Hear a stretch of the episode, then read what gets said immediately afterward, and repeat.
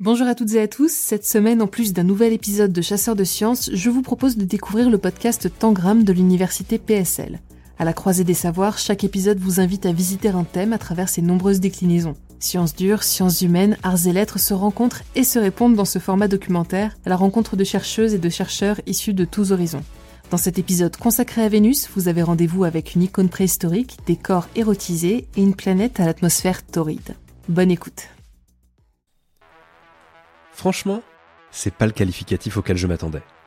Je connaissais la Vénus pudique, la Vénus sortant des eaux, la Vénus de Milo, la Vénus endormie, la Vénus au bain. Salut, moi c'est Lorraine. La Vénus à la fourrure, la Vénus au miroir. Moi c'est Félix. Et voilà que je découvre une Vénus inattendue.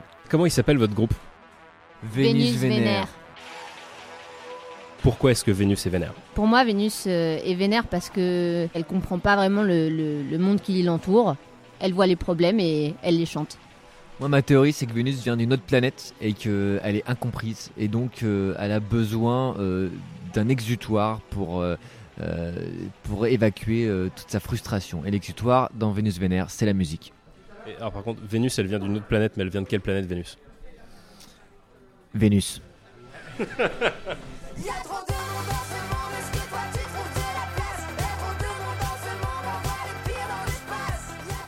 Bonjour à toutes et à tous. Je suis Yann Plantier et vous écoutez Tangram, le podcast de l'université PSL. Dans ce podcast, à chaque épisode, on prend un thème et on décline ce thème. Vous allez entendre des chercheuses et des chercheurs venus de toutes sortes d'horizons, des sciences dures, des sciences humaines, des arts et des lettres. Tangram, c'est la recherche en mode kaléidoscope. Ça se renverse, ça se mélange, ça s'éparpille façon puzzle, mais on finit toujours par y distinguer un fil rouge. Aujourd'hui, faut pas la prendre pour une quiche trois séquences. Premièrement, Vénus dans le passé. Deuxièmement, Vénus photographiée. Et troisièmement, Vénus réchauffée. Au milieu de tout ça, vous aurez même droit à un peu de lecture. Pour commencer donc, Vénus dans le passé.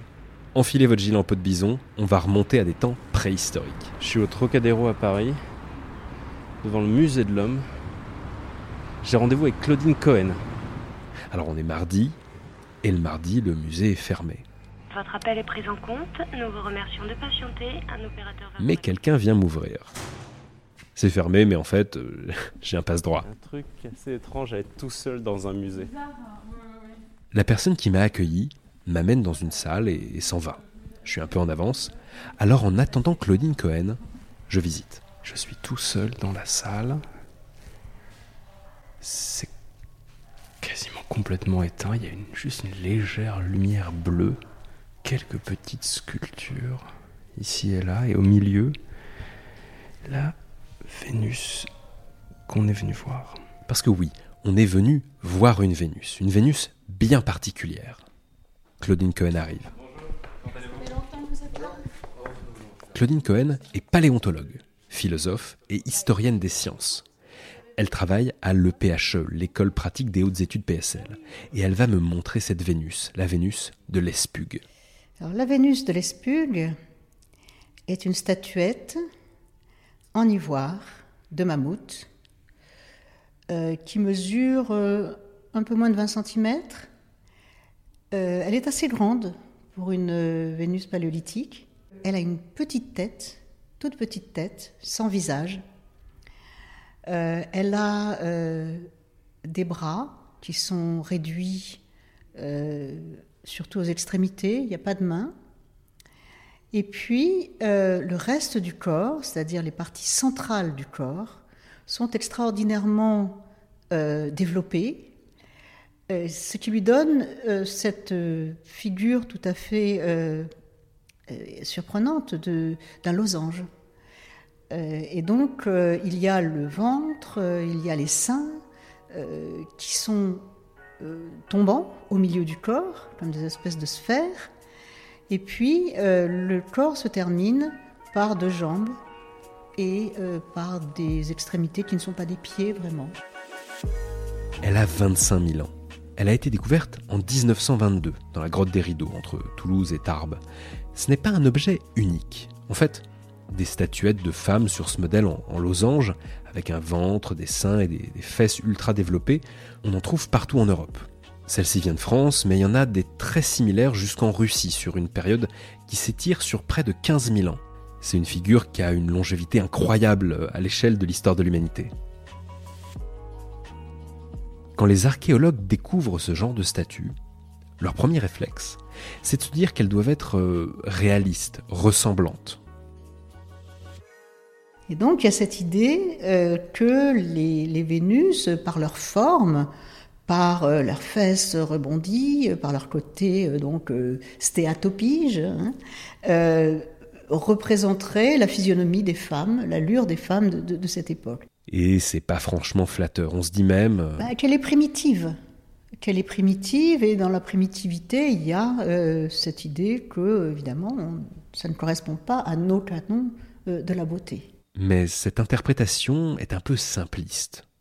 Rien ne nous indique que c'est une représentation de la réalité de l'époque. Et d'ailleurs, euh, le roi Gourand a, vraiment critiqué, en se moquant beaucoup, cette interprétation, en disant que si vraiment les femmes étaient comme ça, eh bien, elles avaient une tête et des bras minuscules, euh, et du haut de cette tête minuscule, elles contemplaient euh, l'épouvantable effondrement de leur sein et de leur ventre. Donc bon, si c'est pas réaliste, c'est quoi? C'est stylisé. Et donc il y a des symboles dans cette statue. Les recherches vont vite aller dans ce sens. Et donc euh, il y a tout un ensemble de théories qui, qui règnent assez longtemps, selon lesquelles ce sont des symboles de fécondité. Mais là aussi, c'est pas une interprétation qui tient vraiment la route. Notre connaissance du paléolithique s'améliore avec le temps et on se rend compte que la fécondité était peut-être pas quelque chose d'aussi central que ça. On sait que ces chasseurs-cueilleurs vivaient en petits groupes et que c'était pas pour eux une urgence de se reproduire énormément et qu'il n'y avait pas euh, cette volonté euh, euh, d'avoir beaucoup d'enfants. Pas une histoire de fécondité donc mais peut-être plutôt quelque chose qui a à voir avec l'émergence de la vie. Des statuts qui n'assurent pas qu'on va avoir beaucoup d'enfants, mais plutôt que lorsqu'on accouche, les choses vont bien se passer, ce qui n'est pas la même chose. Mais ce qui me frappe, en écoutant Claudine Cohen, c'est que l'idée qu'il faille immédiatement donner un sens et une interprétation absolue et définitive à, cette statuette, c'est peut-être en partie une fausse route.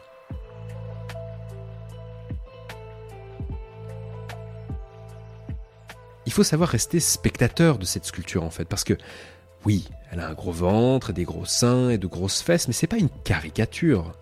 C'est pas quelque chose de façonné grossièrement. Il y a de la finesse, il y a de la complexité dans cette statue. Par exemple, si on la retourne, les jambes deviennent une tête, la tête devient des jambes, les seins deviennent des fesses et inversement. Et un jeu avec les formes. Et je pense qu'on ne prête pas assez euh, au paléolithique et à l'art paléolithique euh, cette capacité de jouer avec les formes, ce plaisir euh, esthétique en quelque sorte, euh, et aussi un certain humour dans la représentation. Et il me semble que cette statuette montre voilà, qu'on peut la reverser, qu'on peut la regarder dans tous les sens. il y a aussi un art formidable hein, pour arriver à justement proposer des formes qui aient ce côté réversible. Hein, il, y a, quelque chose d'intéressant. Et c'est une chose qu'on retrouve dans beaucoup de statuettes, ce jeu des formes. À trop prendre les humains du paléolithique pour des primitifs, on se retrouve à prendre leur création pour des choses primitives et, nos interprétations sont elles-mêmes un peu trop basiques, un peu trop rapides et définitives. Pour Claudine Cohen, il faut prendre cette Vénus et les autres au sérieux, les considérer comme on considère de l'art, et donc laisser le plus possible ouvertes les interprétations. Je pense que euh, une œuvre qui est euh, construite euh, d'une façon aussi sophistiquée, aussi élaborée, formellement aussi travaillée, avec tout ce travail des contrastes entre la gracilité et l'opulence, entre le masculin et le féminin, avec tous ces, ces, jeux de l'inversion, ces jeux de forme, etc je pense qu'il y a un travail euh, qu'on peut nommer un travail euh, esthétique. Hein. Alors évidemment, cette notion d'art est une notion contemporaine, une notion euh, même qui n'a peut-être pas de sens au-delà de nos propres cultures, mais il me semble que quand même nous pouvons à partir de notre notion de l'art, penser euh, que euh, justement lorsqu'on met au monde des formes, eh bien on met au monde aussi du sens. Et, du sens euh, qui peut être multiple. Alors maintenant. Il y a quelque chose du test de Rorschach où en fait ça en dit peut-être plus sur nous que sur la personne qui a fait la sculpture quand on y regarde. vous savez, c'est vrai pour tout, tout, ce qui concerne la préhistoire. Hein. je veux dire, tout ce qui concerne la préhistoire est au moins pour une part, euh, lié à nos propres, euh, notre propre imaginaire, notre, nos projections. Euh, pourquoi? Parce que c'est un matériel tellement limité, tellement rare, tellement fragmentaire, hein, que pour le reconstituer, alors évidemment, il y a des démarches scientifiques euh, très élaboré. Hein. Il y a tout un travail de la preuve euh, à travers les fouilles, à travers la description, la classification, la comparaison, euh, l'étude de l'étude de l'ADN, enfin toutes sortes de techniques qui sont très sophistiquées. Il y a vraiment des stratégies de preuve complexes. Hein. J'ai écrit un livre là-dessus entier, un gros livre, qui s'appelle La méthode de Zadig, sur s'appelle La trace, le fossile, la preuve, sur ça. Mais alors il y a des stratégies de preuve, mais il y a quand même la nécessité de reconstituer euh, des périodes immenses, hein, on parlait tout à l'heure de plusieurs dizaines de milliers d'années, euh, à partir de quelques fragments, à partir de quelques vestiges très, très, très limités. Euh, et, là, on ne peut pas empêcher euh, l'usage de l'imagination. Il est même obligatoire, il est même nécessaire. Ou alors, on se contente de décrire, de classer, euh, de mesurer, et basta. Hein. Moi, je pense que euh, le travail même de l'interprétation fait partie du travail de l'archéologue ou du préhistorien. Alors, il faut bien sûr se prémunir des interprétations qui sont parfois traversées d'idéologie. Claudine Cohen est assez moqueuse quand elle parle par exemple de certains préhistoriens qui dans le passé ont développé des interprétations un peu machistes ou au contraire d'autres en réponse qui ont présenté un, matriarcat préhistorique un peu fantasmé où, les femmes étaient des chefs, des, déesses systématiques. Mais dans l'absolu, pour elle, il n'y a pas de mal à faire de la préhistoire une science sociale où on peut développer des modèles d'interprétation. Vous avez aujourd'hui des préhistoriennes comme euh, Meg Conchi par exemple, ou toute une équipe qui est autour d'elle à Berkeley, et qui euh, propose vraiment autre chose. Il ne s'agit pas de donner aux femmes une place prépondérante, mais de, trouver les femmes sur les sites et d'essayer de percevoir ce qu'elles faisaient. modestement, et aussi comment se distribuer les rôles et peut-être la domination masculine. Toi, dont le trône étincelle. Ô immortelle Aphrodite, fille de Zeus, ourdisseuse de trame, je t'implore, ne laisse pas, ô souveraine, dégoût ou chagrin affliger mon âme. Mais viens ici. Si jamais autrefois, entendant de loin ma voix, tu m'as écouté, quand quittant la demeure dorée de ton père tu venais, après avoir attelé ton char. De beaux passereaux rapides t'entraînaient autour de la terre sombre, secouant leurs ailes serrées, et du haut du ciel tirant droit à travers les terres. Vite ils étaient là. Et toi, bienheureuse, Éclairant d'un sourire ton immortel visage, tu demandais quelle était cette nouvelle souffrance? Pourquoi de nouveau j'avais crié vers toi?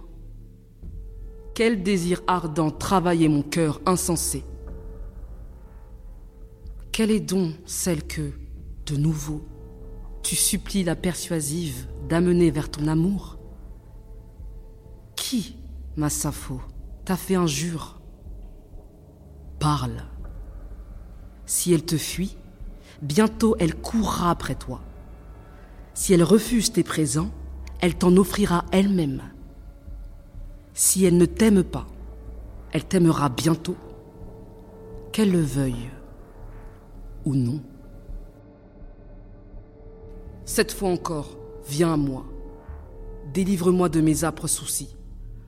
Tout ce que désire mon âme, exauce-le, et sois toi-même mon soutien dans le combat.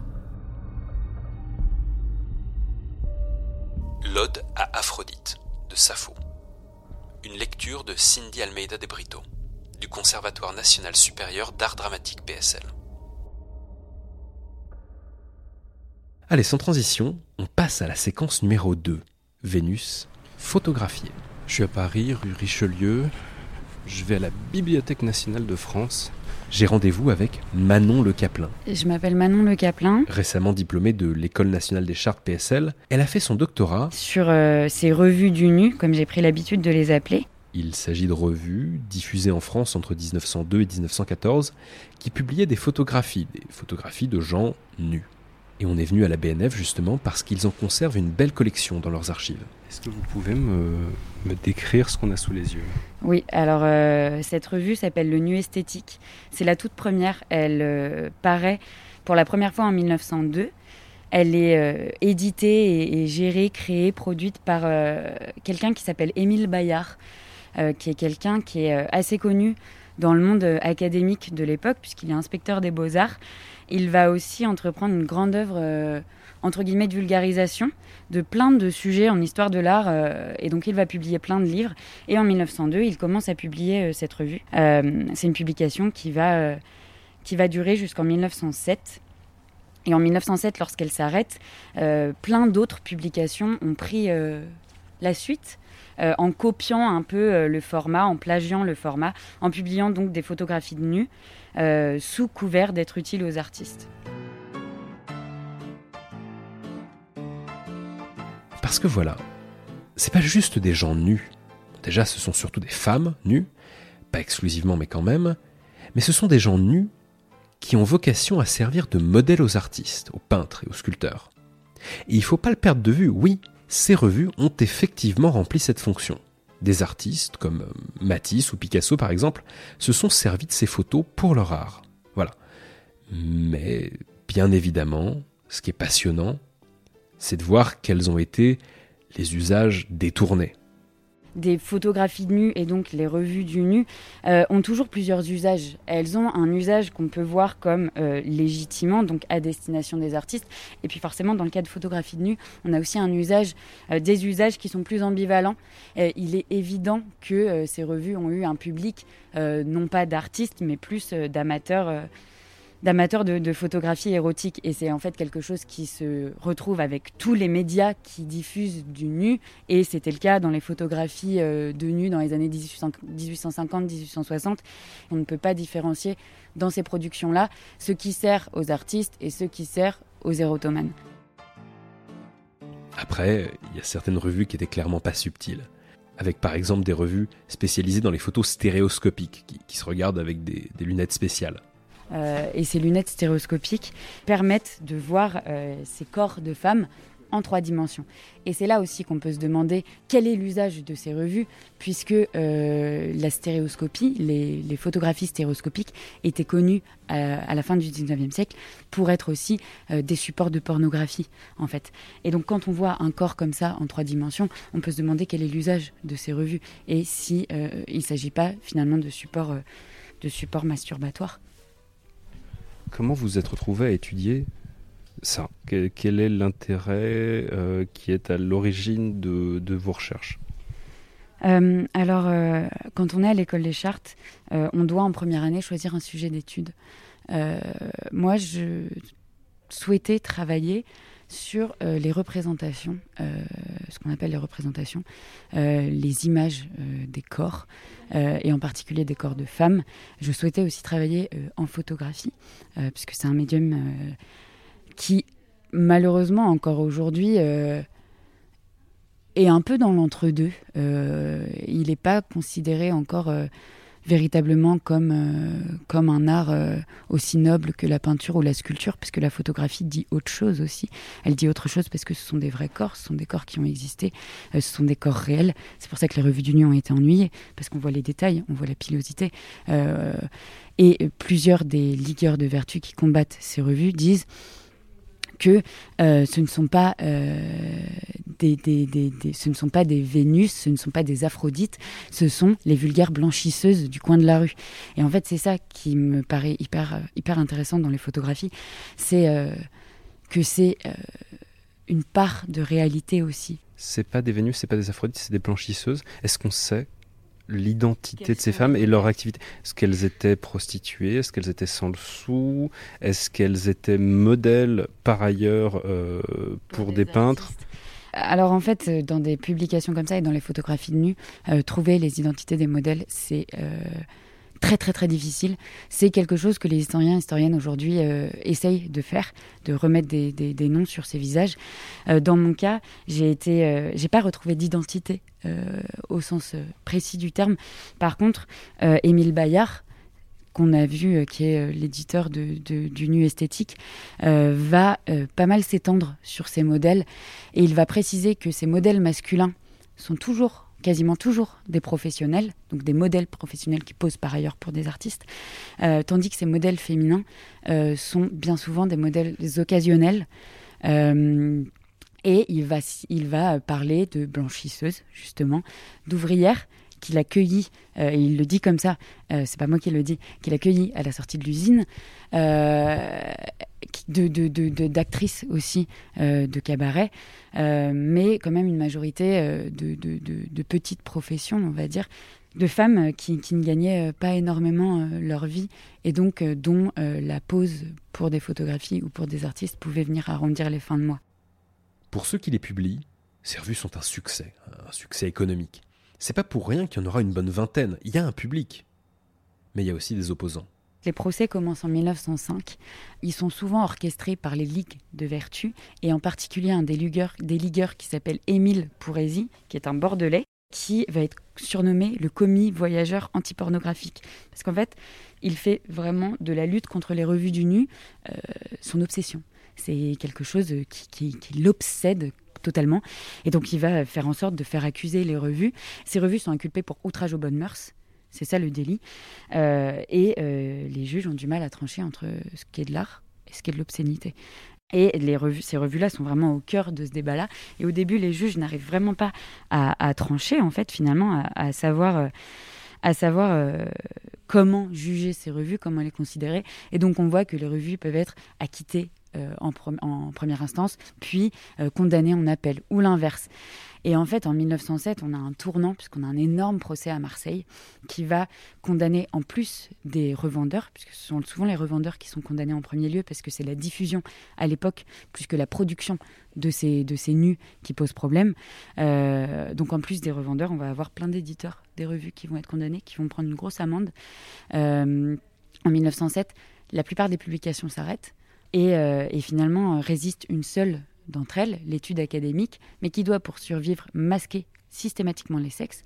Et puis finalement, en 1912, elle est condamnée, puis en appel en 1913. Et en 1913, euh, il y a une jurisprudence qui dit que euh, toute publication euh, de photographie nue qui se vend à destination des artistes sous le nom de l'étude académique est considérée comme un comme un outrage aux bonnes mœurs. Et donc, elle survit, la publication survit quelques mois avec une grosse amende et elle finit par, s'éteindre en fait en mai 1914, quelques mois après sa condamnation. Qu'est-ce que ça nous montre par les photographies et qu'est-ce que ça nous dit concrètement et littéralement dans les textes? C'est que cette société est une société euh, misogyne euh, et une société qui va objectifier les corps des femmes, euh, qui va les donner en pâture aux lecteurs, qui va critiquer aussi dans les textes dans les textes des revues du nu, euh, les femmes, leurs faiblesses, leur excessivité, etc. C'est une société euh, qui est bourgeoise aussi. Euh, les ligueurs de vertu sont soutenus par l'ordre moral bourgeois qui a tout à gagner à interdire ce type de publication puisqu'elle puisqu'elle menace, c'est une donnée très importante de l'époque, puisqu'elle menace la santé de la nation et elle menace la société de déchéance de dépravation. Et à l'approche de la Première Guerre mondiale, et alors que la guerre de Prusse euh, a fait beaucoup de mal dans les esprits français, euh, cette notion d'homme viril est très très très importante. La masturbation est quelque chose qui peut affaiblir le capital de force des hommes, et donc on lutte euh, contre elle pour ça. Et aujourd'hui, où on a une époque du porno en ligne, est-ce que vous voyez une continuité entre ces revues et notre époque actuellement? On peut déjà commencer par, euh, par une époque moins lointaine, mais euh, par exemple dans les années 20, dans les années 30, on a des revues de photographie de nu qui se présentent plus comme des, comme des aides aux artistes, mais euh, qui vont aussi typifier le corps des femmes, les corps des femmes. Et je crois que ce commerce de, des types de femmes, il existe encore aujourd'hui, notamment sur, sur, les, sur les sites de pornographie non éthique. Avec, avec des femmes qui sont mises dans des cases pour être mieux consommées.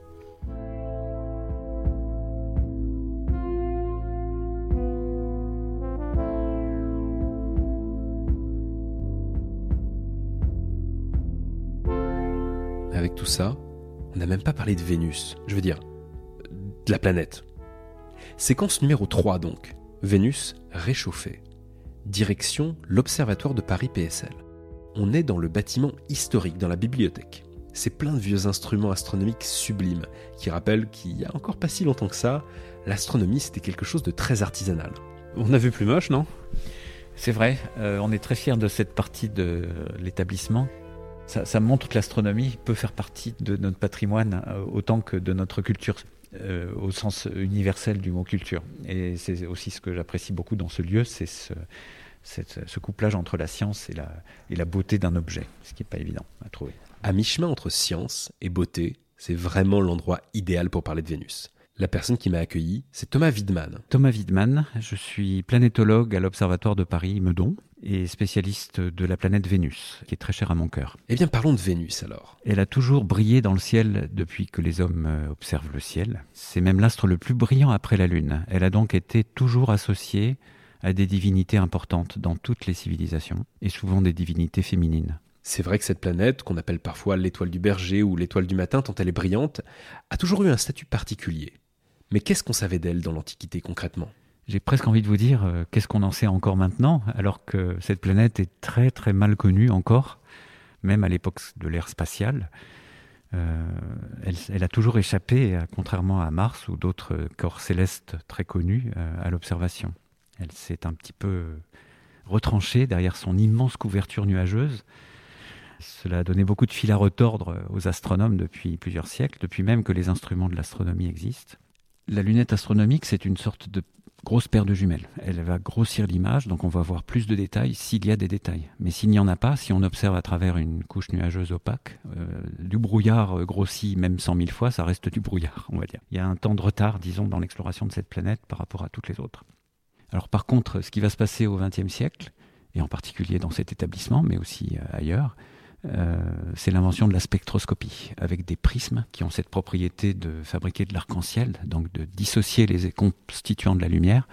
On arrive à mesurer euh, assez tôt au XXe siècle la constitution chimique des nuages. On arrive à voir qu'il y a du dioxyde de carbone, puis un petit peu plus tard du dioxyde de soufre, etc. Donc la composition chimique vient avec la spectroscopie, mais les images restent extrêmement frustrantes puisqu'on ne voit rien depuis l'extérieur de la planète, on ne voit que des, nuages et des nuages et des nuages.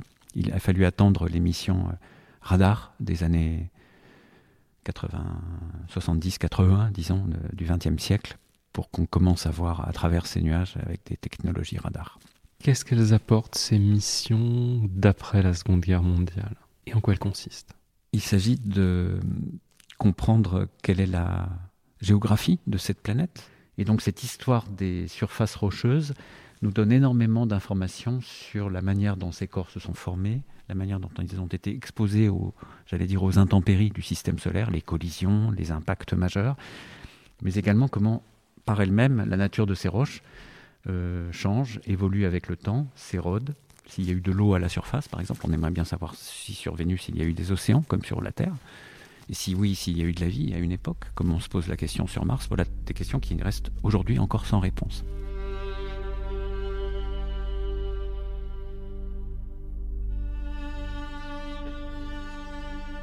Au début de la conquête spatiale, Vénus a été la première cible après la Lune pour la principale raison qu'elle est plus proche que Mars. Donc on l'a atteint plus facilement avec une sonde spatiale. Elle est un petit peu plus près on pensait qu'elle était une sorte de planète tropicale, un petit peu plus près du Soleil, un petit peu plus chaude. On s'imaginait la végétation comme étant des grands palmiers dans toutes les latitudes. Vénus, club med du système solaire, ça fait rêver, non? Mais pourquoi on passe notre temps à envoyer des robots sur Mars alors? C'est idiot. Il s'est passé quoi? Cette mythologie d'une Vénus euh, habitable a disparu d'un coup au début des années 60, quand les premières missions spatiales ont mesuré des températures au sol euh, absolument cataclysmiques, de l'ordre de 460-500 degrés, capables de fondre le plomb donc instantanément. Enfin, c'est vraiment impossible. Et surtout, la pression est de 93 fois la pression atmosphérique terrestre. Donc, vous êtes un peu comme si vous étiez au fond d'un volcan baigné dans la lave. Quoi. Fini les palmiers et la météo tropicale la destination a l'air tout de suite moins idyllique. Mais c'est quand même étonnant. Il fait plus chaud sur Vénus que sur Mercure, alors même que Mercure est plus proche du Soleil. Pourquoi ça? On connaît tous euh, la question climatique terrestre avec la, la quantité trop élevée de dioxyde de carbone déjà aujourd'hui dans l'atmosphère terrestre. Sur Vénus, on a 96% de CO2. Donc c'est toute l'atmosphère de Vénus est un gaz à effet de serre à elle toute seule, on va dire. Vénus, c'est comme une sœur jumelle de la Terre. Elles sont proches l'une de l'autre, elles font quasiment la même taille, là où par exemple Mars est deux fois plus petite que la Terre. Mais voilà, c'est un peu sa jumelle maléfique. Avec son effet de serre, elle nous tend un miroir inquiétant. À ce stade de nos connaissances, on ne sait pas ce qui fait diverger deux planètes aussi similaires dans un sens ou dans l'autre. Après 4 milliards d'années à tourner autour du Soleil, il y en a une où, jusqu'à preuve du contraire, la vie est encore possible, et pour ce qui est de l'autre, on se croirait dans une représentation médiévale de l'enfer on a délaissé l'exploration de Vénus et on s'est concentré sur Mars, qui tout compte fait avait l'air plus accueillante. Mais les questions sont toujours là, et elles se font de plus en plus pressantes. Est-ce que cette température est venue d'un coup, ou est-ce qu'elle a mis des milliards d'années à s'établir telle qu'elle est aujourd'hui? Ça, on aimerait bien savoir s'il y a eu une période plus clémente, plus habitable dans l'histoire de Vénus. Et ça fait partie de nos projets, dans nos prochaines missions spatiales. C'est de comprendre l'histoire géologique, mais aussi climatique de Vénus. Bah oui, parce que si on veut comprendre ce qui rend une planète habitable, une exoplanète par exemple, puisque en ligne de mire, il y a quand même toujours ce rêve d'aller explorer d'autres mondes que le nôtre. Si on veut comprendre ce qui rend une planète habitable, faut aussi comprendre l'inverse. Faut comprendre en creux ce qui rend une planète inhabitable alors qu'elle a l'air parfaite à la base. Vous imaginez, dans notre télescope, on voit une planète qui ressemble à la Terre, on prend notre fusée, on se retrouve sur un machin à la Vénus. Mauvais plan. Donc on a encore beaucoup à apprendre. Est-ce que c'est la tectonique des plaques? Le volcanisme Est-ce que des comètes ont modifié la composition de l'atmosphère? Ça, c'est des questions qui vont être résolues quand on aura des prélèvements plus précis encore de l'atmosphère de Vénus dans nos futures missions spatiales. Eh bien, parlons de ces prochaines missions alors, parce qu'il y a du nouveau. Il y a eu donc ce grand gap de 40 années, presque sans mission, mais vous avez raison. Alors, le 10 juin dernier, euh, l'Agence spatiale européenne a sélectionné. Euh, pour ces grands projets du futur, euh, une nouvelle mission en orbite autour de Vénus, qui s'appelle Envision, une semaine après que la NASA ait également sélectionné parmi ses finalistes deux nouvelles missions, non pas une, mais deux nouvelles missions vers Vénus également. Donc ça nous donne un total de trois missions, donc une véritable flottille de, de bardée d'instruments de toute nouvelle génération pour percer les secrets de cette planète. Donc, euh, et d'ailleurs, les agences sont en dialogue euh, actuellement pour euh, faire converger les objectifs scientifiques de ces trois missions pour optimiser leur, euh, complémentarité, je dirais. Donc c'est un travail en cours qui nous fait extrêmement plaisir, évidemment, auquel nous avons beaucoup travaillé. Et l'observatoire se retrouve un peu en, également en, première ligne, puisqu'il va contribuer à un certain nombre des instruments de chacune de ces missions.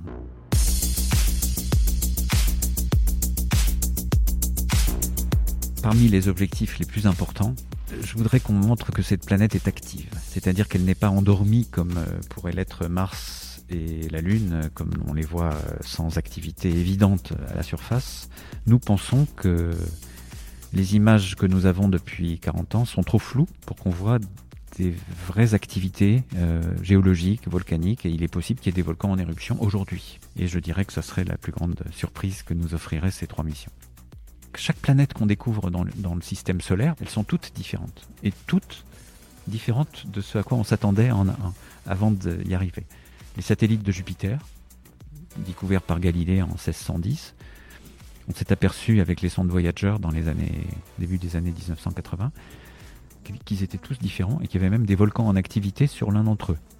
Voilà, donc il y a une part de, de, surprise, de découverte, et il est évident que sur Vénus, on va voir des choses auxquelles on ne s'attendait pas. Et c'est cette idée d'une planète un petit peu endormie qu'on a maintenant va peut-être complètement changer. Il y a des, les, les, images sont à une très basse résolution. On n'a qu'un point tous les 120 mètres, 130 mètres, donc c'est très peu. On va savoir maintenant s'il y a des falaises sur Vénus, s'il y a des, montagnes. On n'a aucune idée de, ce qui constitue ces grands ensembles géologiques, dont on a un petit peu quelques traces dans les images radar actuelles. Et donc on s'attend à une immense quantité de découvertes, d'autant que la surface de Vénus est immense puisqu'elle constitue une sphère sans océan de la taille de la Terre. Donc en fait, à elle toute seule, Vénus a euh, presque trois fois la surface de tous les continents de la Terre réunis à explorer. Donc ça nous fait beaucoup de choses à, à découvrir.